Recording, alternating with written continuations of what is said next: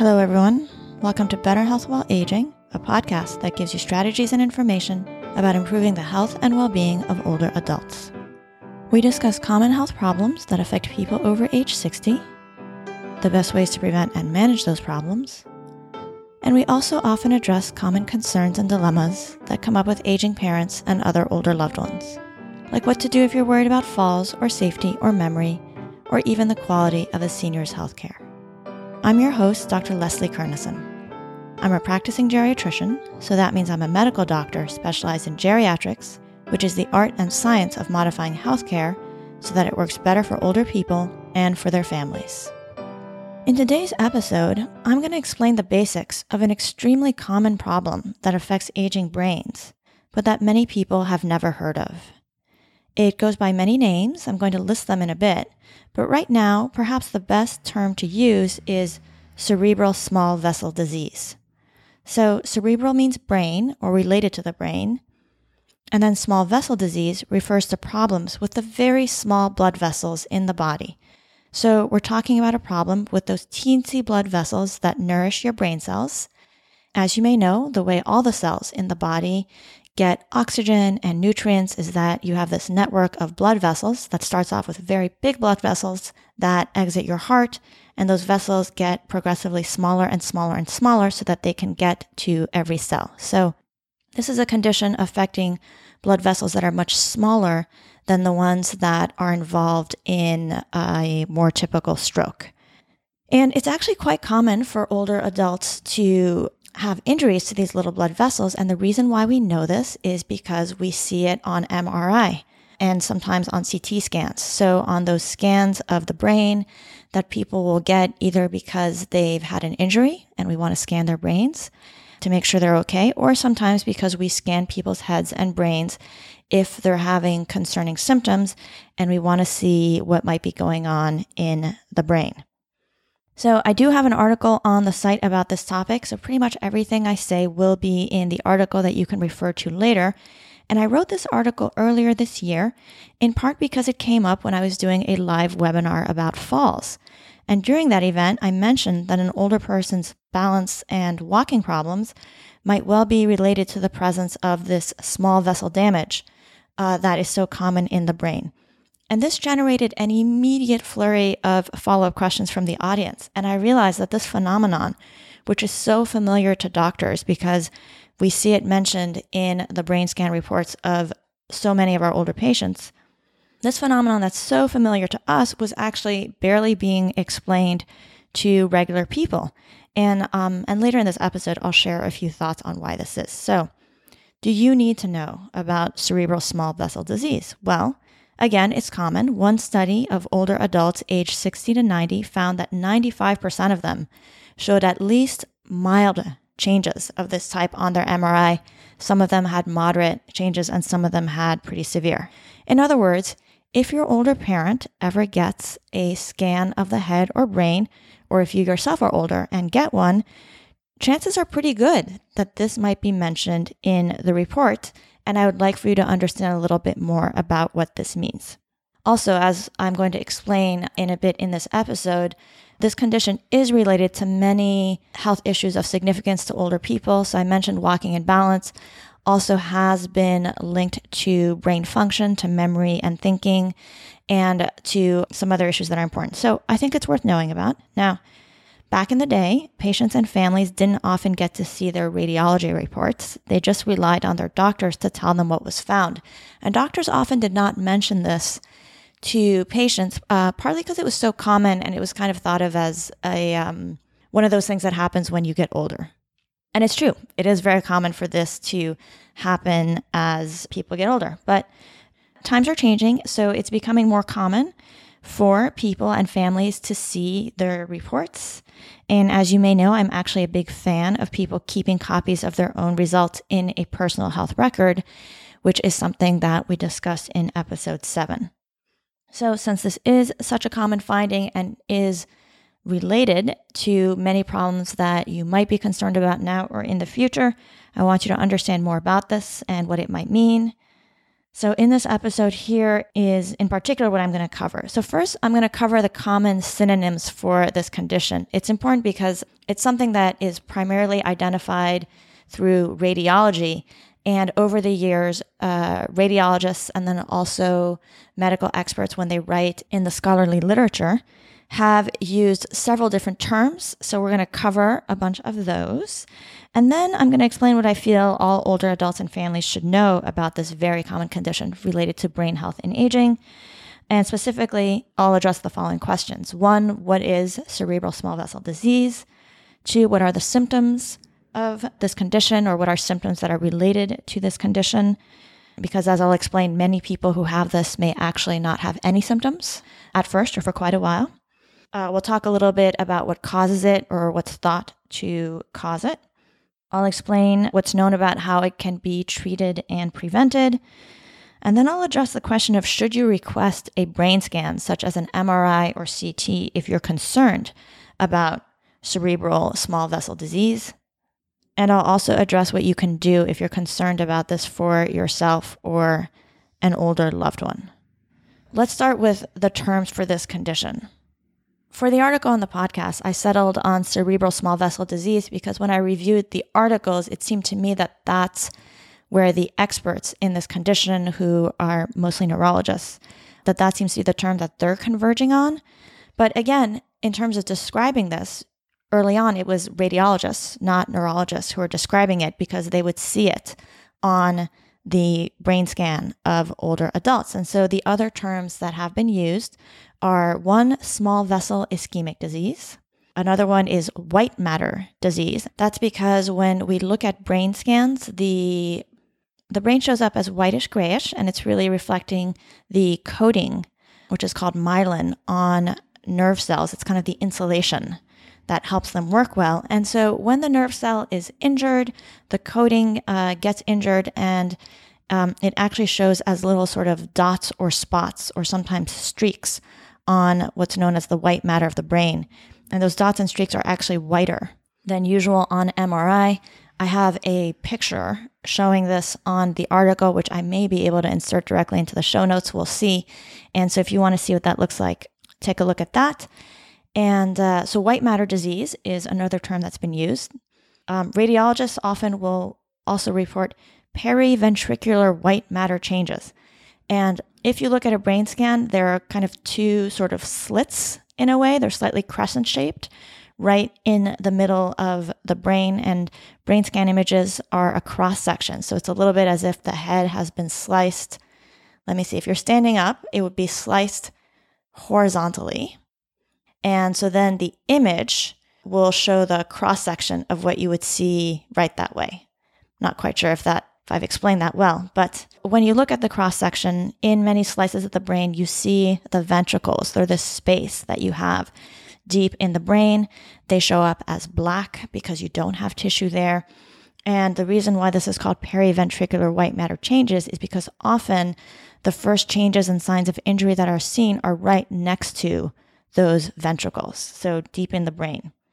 Uh, other terms, we have perivascular chronic ischemic white matter disease of aging.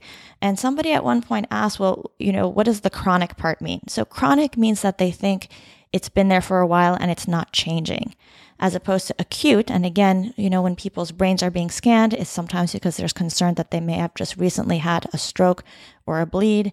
So, that would be an acute finding, a new bleed or new injury. Whereas when radiologists describe this, they say, well, we're seeing kind of chronic little signs of damage. Another term would be white matter hyperintensities, and that's again because these spots on the brain scan look whiter than usual, which you'll see if you take a look at the picture. Then we have age related white matter changes, and uh, lastly, a sort of bizarre term called leukoaraiosis. That's in some of the older articles about this. So, you know, a lot of the descriptors are again, um, they come from radiology and they're kind of related to the the visual appearance of this. Whereas the sort of newer term cerebral small vessel disease is a term that refers to more what we think is causing those changes in the image, which is to say, changes and damages to those teensy blood vessels that are deep in everybody's brain. So, moving on, what exactly is cerebral small vessel disease? So, an important thing to keep in mind is that this term is really an umbrella term. So, that means that it's a kind of descriptive term that covers a variety of uh, more specific abnormalities related to small blood vessels in the brain. So, a little bit like the term heart disease might encompass a variety of sort of subsets of things that damage the heart or impair its function, then cerebral small vessel disease, there are many different ways that those little blood vessels might be injured, and they're all kind of covered by that umbrella term of small vessel disease of the brain or cerebral small vessel disease. There are a couple different ways that experts and people who research this are kind of subdividing it. So, one way that is described in a recent medical review article is that they say that some specific examples include lacunar infarcts, so that's a type of small stroke, white matter hyperintensities, so that's again a radiological finding, that's when you see sort of bright white spots on the scan. And then cerebral microbleeds, which means bleeding in the brain from very small blood vessels. Now, the experts in this will get extremely detailed about classifying the types of injuries that they see, but you know, overall, in many cases, cerebral small vessel disease seems to be a result of atherosclerosis, affecting the smaller blood vessels that nourish brain tissues. So, atherosclerosis is that process where the blood vessels, which are everywhere in the body, sort of develop, you know, kind of um, gunk, you could say on the inside. So, just as if you sort of envision uh, your house or a new sink, that at the beginning the plumbing is all like clean and clear and everything flows through really well. And over time, things may, you know, build up a bit on the inside. It might be related to things in the water, or maybe the material of the pipe itself gets a little bit, um, you know, ages in a way, you know, uh, changes because of exposure to the air or just to the constant force of the things going through it. Well, that's a little bit similar to what happens inside your blood vessels. And it's certainly related to what kinds of uh, chronic illnesses or conditions you might have and to lifestyle factors. So, just as we know that the things that people eat and whether they have high blood sugar and whether they have chronic inflammation and whether they're stressed and and all these other factors just as we know that that ends up affecting the little arteries around the heart which are very important in terms of your heart function. And when those have problems, then you can get things like heart attacks. Just like that affects the little vessels around the heart, it also affects the little vessels in the brain. And then from that kind of chronic damage, small vessels in the brain, you know, either they can get blocked. Um, and so that starves brain cells of oxygen, and we call that technically ischemia, or they can leak which causes bleeding, or sometimes it's called a microbleed because it's so small, so, so, so much smaller than what you would see in what we classically consider a stroke. And so when little bits of brain get damaged in these ways, they change appearance on radiological scans. And so when an MRI report says white matter changes, this means the radiologist is seeing signs of cerebral SVD. But that doesn't mean that we know exactly what caused it because there are a variety of things that can stress or injure your larger blood vessels and very small blood vessels throughout the body, including in the brain. One thing that is important is that usually the radiologist will qualify the white matter changes that he sees. And the way they do this is that they usually describe it as mild, moderate, or severe. Sometimes for severe, they might also use a word like extensive. So mild means they just see a few little spots in the brain, moderate means they see kind of a medium amount. And then severe means they see a lot of it in many parts of the brain. So now what you're probably wondering is well, what are the symptoms of this condition? And the severity of symptoms tends to correspond to whether, again, it's mild, moderate, or severe.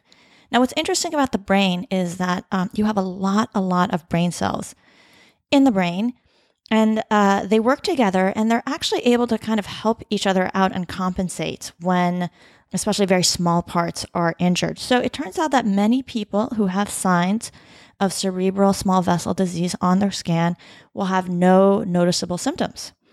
And this is sometimes called silent small vessel disease. On the other hand, many problems have been associated with cerebral small vessel disease, especially when it's moderate or severe. And I think the whether or not one ends up with problems depends on a few things. One is again just the sheer amount of it. So as I said, your brain cells are able to work together and help each other out, and they can often compensate for some brain cells that are damaged. But if a lot of brain cells are damaged, then it becomes harder to compensate. So that's one factor in symptoms. And then the other is like, where exactly is that little injury? And there are some parts of the brain that, um, you know, sort of function as switches that do important things for other brain cells. And those spots can be actually fairly small. So if you get an injury in one of those like crucial switching areas, you may be more likely to have um, symptoms. Whereas if the injury happens in another area where there are a bunch of cells that are working together on the same thing, then an injury to a small part of the brain there may not as easily cause symptoms. So, let me now tell you about the symptoms that have been associated with cerebral small vessel disease. First is cognitive impairment. So, problems with memory or thinking skills or any other kind of um, thinking process that the brain is involved in. A number of studies have found that the more cerebral small vessel disease you show on a scan, the more likely you are to have a poor score on an office based cognitive test, such as the mini mental state exam. And in fact, it seems pretty clear that the form of dementia, which is known as vascular dementia, uh, which means that you have uh, chronic memory or thinking problems that are bad enough to be significant, and they're due to little injuries to the uh, blood vessels. So, vascular dementia is kind of a consequence of having moderate or severe small vessel disease. Again, it depends exactly where those injuries are, whether you're going to have just, you know, very mild symptoms or maybe even no noticeable symptoms versus having quite significant ones where your thinking abilities and memory are noticeably off. And there is a term now that the experts in dementia neurology are starting to use, which is that if we think the main driver of the problems with thinking skills is due to small vessel disease, and vascular injuries instead of due to a degenerative process such as Alzheimer's, we call this vascular cognitive impairment. Another type of problem that is associated with cerebral small vessel disease is problems with walking and balance.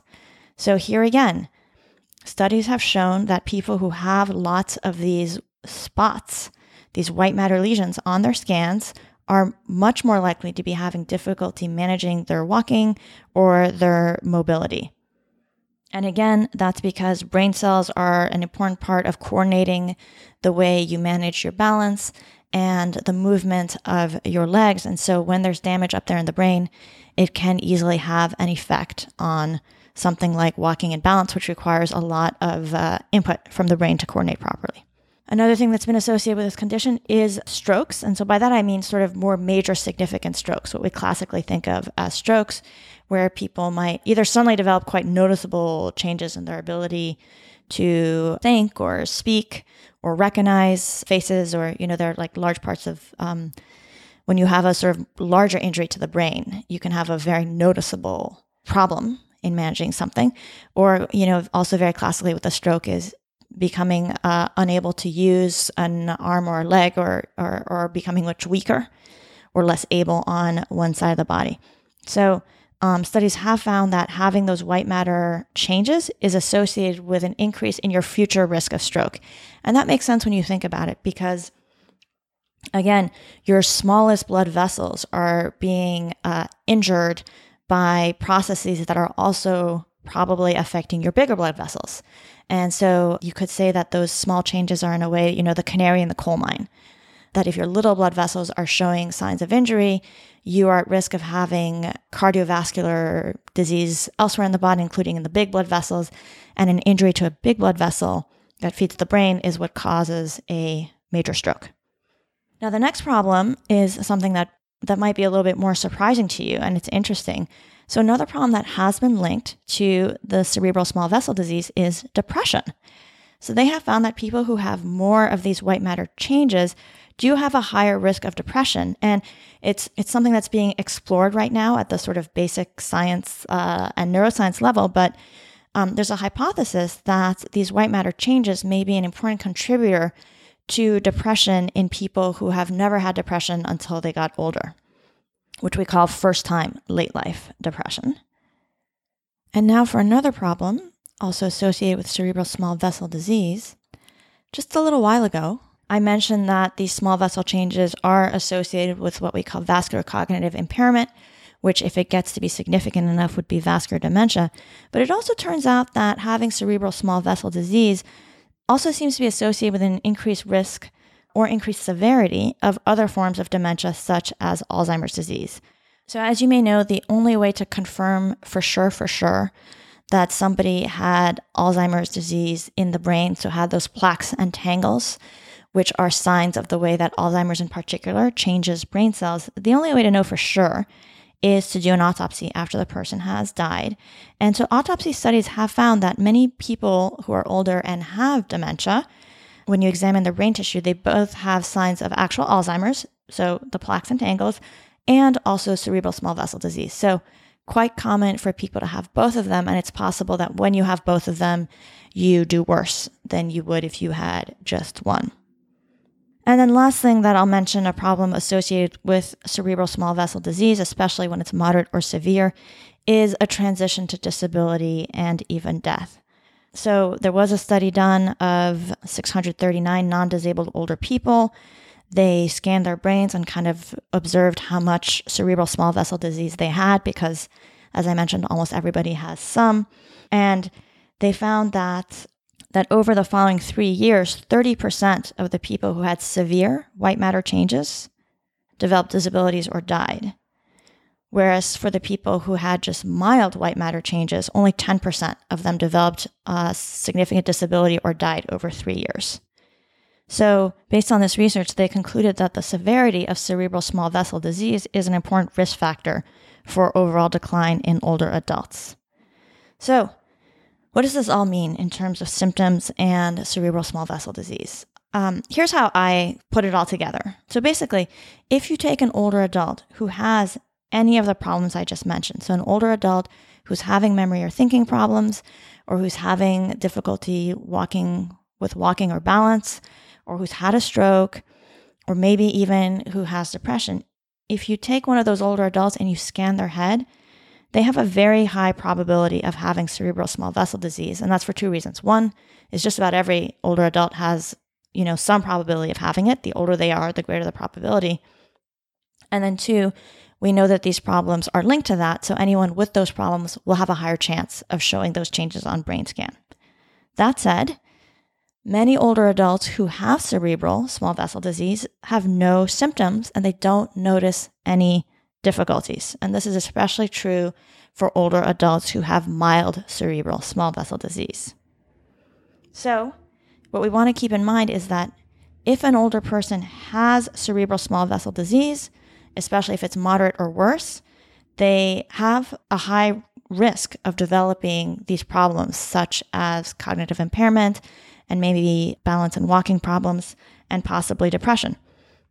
So this means that we might want to be uh, sort of more alert to the possibility that they might develop this and and keep an eye out for it. Whereas if you take somebody who is 85 and for some reason they get a head scan and they have no signs of it at all, that's very encouraging. That means that uh, that doesn't mean that they won't develop something such as Alzheimer's over the following 10 years because Alzheimer's does not show up on an MRI, but that still means that they have a uh, less they're less likely to develop those problems over the following years. So, and again, I mentioned before the canary in the coal mine. You know, I think of these signs as being kind of a, a warning sign, a warning sign that the brain's small blood vessels are experiencing injury and that we should expect that uh, those little injuries will continue and that we should perhaps also consider taking steps to see if we can reduce the risk of further injury. And in a bit, we're going to talk more about what the options are for that. So, but before that, you know, in order to know how to intervene, we have to know a little bit more about what is causing the problem. So, what causes cerebral small vessel disease? Experts are still debating this. It seems clear that in many people, it's a combination of several risk factors, which I'll tell you about in a moment, And then in some people, it might be related to a particular disorder or problem. We have identified several other conditions and risk factors that are associated with it. And so, in somebody who has cerebral small vessel disease, it may be due to one or more of those risk factors. And these are problems such as high blood pressure, which, as you may know, puts constant chronic strain on the inside of your blood vessels, and that creates kind of wear and tear and damage and possibly inflammation. Another one would be high cholesterol, which is also associated with developing buildup and inflammation on the inside of blood vessels. Another one would be diabetes. Higher blood sugar also puts a stress on the body's tissues, and then smoking, uh, which also strains the body's tissues. So, those are risk factors that are classic for stroke. And another risk factor is also age, because as people age, things, you know, both can wear down a little bit. And also at a certain point, people may develop a little bit of low level chronic inflammation that has been associated with aging. So, all those things which are risk factors for stroke are also risk factors for cerebral small vessel disease. And again, it's that idea that whatever is going to be harmful or damage or wear down your bigger blood vessels will also be likely to be doing that to your small blood vessels. And then there are a couple other conditions that have been associated with it as well. There's something called cerebral amyloid angiopathy, which seems more specific to small blood vessels. And there are some other conditions that, again, seem related to uh, especially smaller blood vessels developing some dysfunction or damage on their inner lining.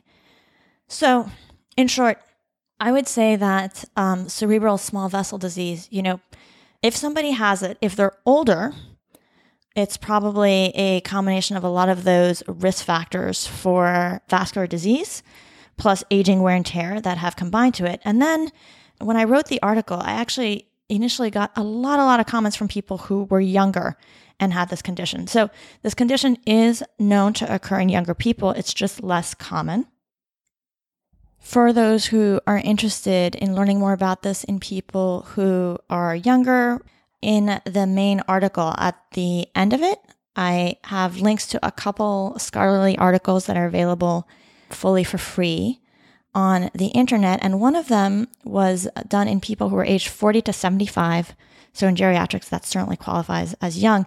And what they found is that they saw signs of this cerebral small vessel disease in 3% of people who were in their 40s, people aged 40 to 49.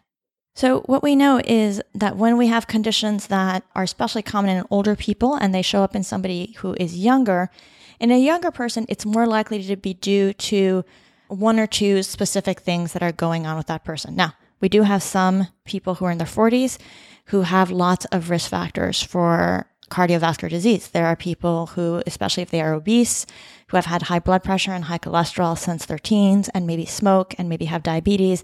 And so you can be somebody who is in their 40s and you've just already accumulated all that stress and damage from those chronic illnesses.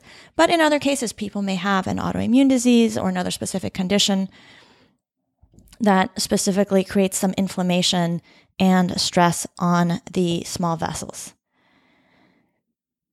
So let me move on now to the question of how can cerebral small vessel disease be treated or prevented? So experts are still trying to sort this out. There's a lot of research going on. But first and foremost, the logical thing to do is to try to identify and manage and minimize those cardiovascular risk factors. So again, identifying and managing high blood pressure, high cholesterol, avoiding smoking, properly managing blood sugar. And bear in mind that for all of those, we do have medications that help. And we know that certain lifestyle changes, especially increasing uh, one's amount of exercise, losing weight, and changing one's diet, can be powerful ways to do this too. And what's good about doing this is that this will also reduce one's risk for other significant cardiovascular problems, such as a major stroke or heart disease. Now, how well does this work? So far, some of the things that have been studied. They have studied treating high blood pressure to see if it prevents the progression of white matter changes, but the studies have shown mixed results. And what it kind of seems when you, you know, for people who have looked at several studies is that it seems that treating high blood pressure can slow the progression of those white matter changes, But it seems to mostly work when people are younger or don't already have severe cerebral small vessel disease. So it's not clear that it works after people have reached aged 80. And certainly if they already have severe small vessel disease, it's not clear that it works. And this would be in line with some other research that has been done treating high blood pressure in people who have vascular dementia. And generally, it's found that it doesn't make much of a difference. And this may be because at that point, it's just too late.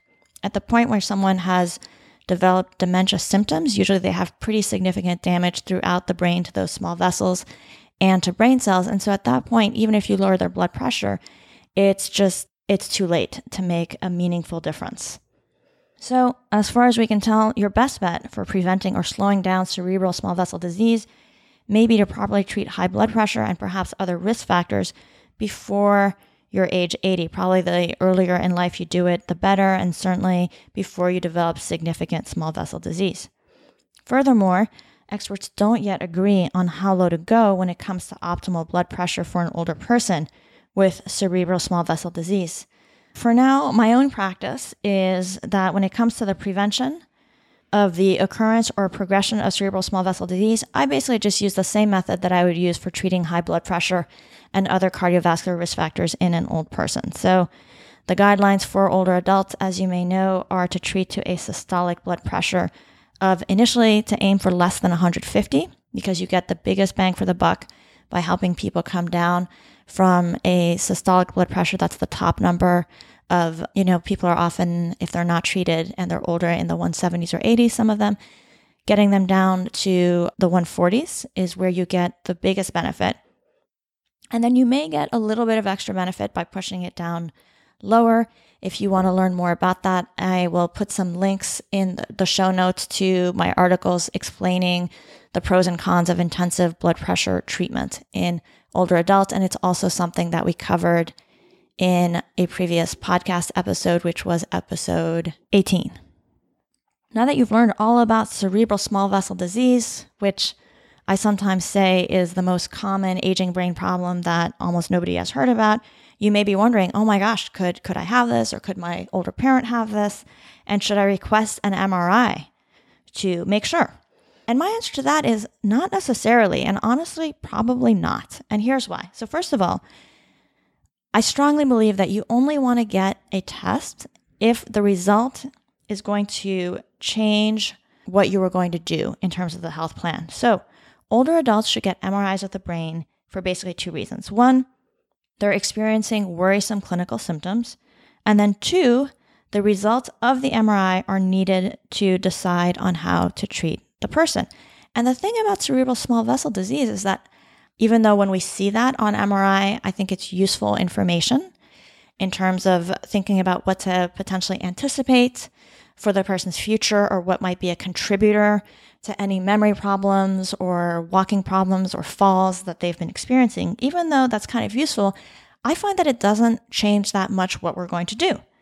If an older person has high blood pressure, we should consider treatments we should consider treatment because we know that treating high blood pressure in older adults does reduce the risk of stroke, of um, heart disease, of other cardiovascular events. And so it's worth doing, especially to get down to that initial level of a systolic under 150. And then we can discuss the pros and cons, whether it makes sense to, to try to get it a little lower or not. And then let's say a person is having difficulty with walking or mobility or falls. Just because we see signs of cerebral small vessel disease on their scan doesn't mean that we don't have to continue to evaluate for falls carefully. We still want to consider the possibility that they might have low leg strength, which could be treated with physical therapy and balance, balance problems, whether or not they are due to those injuries to your small blood vessels in the brain, balance can still improve with physical therapy because physical therapy helps retrain the rest of your brain and the rest of your body. We still want to also be looking into medication side effects and so forth. And then, what if you're concerned about memory or thinking or the possibility of dementia? Well, an MRI cannot tell you if the cognitive changes that you're observing are due only to small vessel injuries versus small vessel injuries plus the development of Alzheimer's disease or Lewy body dementia or something else that is changing and damaging the brain cells from within. So we still need to do that evaluation. We also know that no matter what actually damaged the brain, people's memory and thinking is often made worse by other factors that we might be able to improve, such as, again, medication side effects, vitamin B12 deficiency, sometimes thyroid dysfunctions, and other issues. So, no matter what that MRI shows, I'm not going to end up changing that much the way that I evaluate the person and what I recommend to optimize their health, their well being, their memory, their mobility, and their balance. So, I feel that a brain MRI just to check for cerebral small vessel disease is not such a good idea. That said, people do often get MRIs for other reasons. And so, if one is done and you find out that an older person has mild, moderate, or severe signs of cerebral small vessel disease, that is information that you can use. So, I would say don't panic about it, but that is information that you can use. And especially if the cerebral small vessel disease is moderate or severe, then you may want to consider taking steps to reduce stroke risk and also to monitor for cognitive changes and increased disability. And so, in the introduction for this episode, I mentioned that doctors often don't even mention this finding to patients. And I think part of the reason why that is, is because it's been perceived as something that doesn't necessarily change what you are going to do. A person should still have their high blood pressure and other stroke risk factors managed, in part as a function of how their health is overall and what the goals are for their medical care. For somebody who might be quite old, let's say they're in their 90s, already has dementia, maybe is already living in a facility, and you find out that they have moderate or severe cerebral small vessel disease, do you change what you're doing to help them? Probably not. You should treat their blood pressure based on other factors, including how much longer you expect that they're likely to live and how difficult or burdensome it is for them to be on blood pressure treatment. Let me now finish with uh, some tips on what you can do if you're worried about cerebral small vessel disease. If you're worried about this for yourself or for an older relative, here are a few things you can do. First and foremost, talk to your doctor about your concerns. And it's generally a good idea to discuss your options for optimizing your vascular risk factors, including high blood pressure, high cholesterol, high blood sugar, smoking, and others. You can also ask the doctor if they think that you have any other particular health condition that might have contributed to this. And if so, what would be your options for treating and managing that? And again, it's especially useful to do this earlier in life, earlier meaning when you're in your 50s, 60s, maybe 70s, and it's not clear that it helps as much after people are older, such as in their 80s or 90s. My next tip would be to remember to consider the non drug options for managing those risk factors, such as exercise, a healthy diet, good sleep, stress reduction, right? We know that stress actually increases stress hormones in the body and that that creates more inflammation and wear on the body. Often it is necessary to take medication to manage high blood pressure, sometimes also to manage cholesterol, but don't forget that many of these other sort of lifestyle approaches will help manage that that risk for cerebral small vessel disease and usually will help you feel better and live better as well. So don't forget to, to consider those. And then lastly, if an MRI of the brain is clinically indicated or if one has recently been done, ask the doctor to help you understand how the findings might correspond to any worrisome symptoms that you've noticed. But if you've been worried about memory or thinking, or if you've been worried about falls, remember that such problems are almost always multifactorial, many factors contributing, and you should not assume that it's just cerebral small vessel disease that has caused it. And, and I hope the doctor won't assume that it's just cerebral small vessel disease. Also, it's important to still check carefully for all those other factors that we know are either part of the cause or are making things worse. And so there you have it. Now you know about cerebral small vessel disease, a common problem that shows up on the MRIs of most older adults, and that I consider a bit of a canary in the coal mine. You can make a note of it if it turns up in your records, but don't panic about it. And I would say most of the time it's not worth getting too, too hung up on it because there are lots of other ways to help an older person.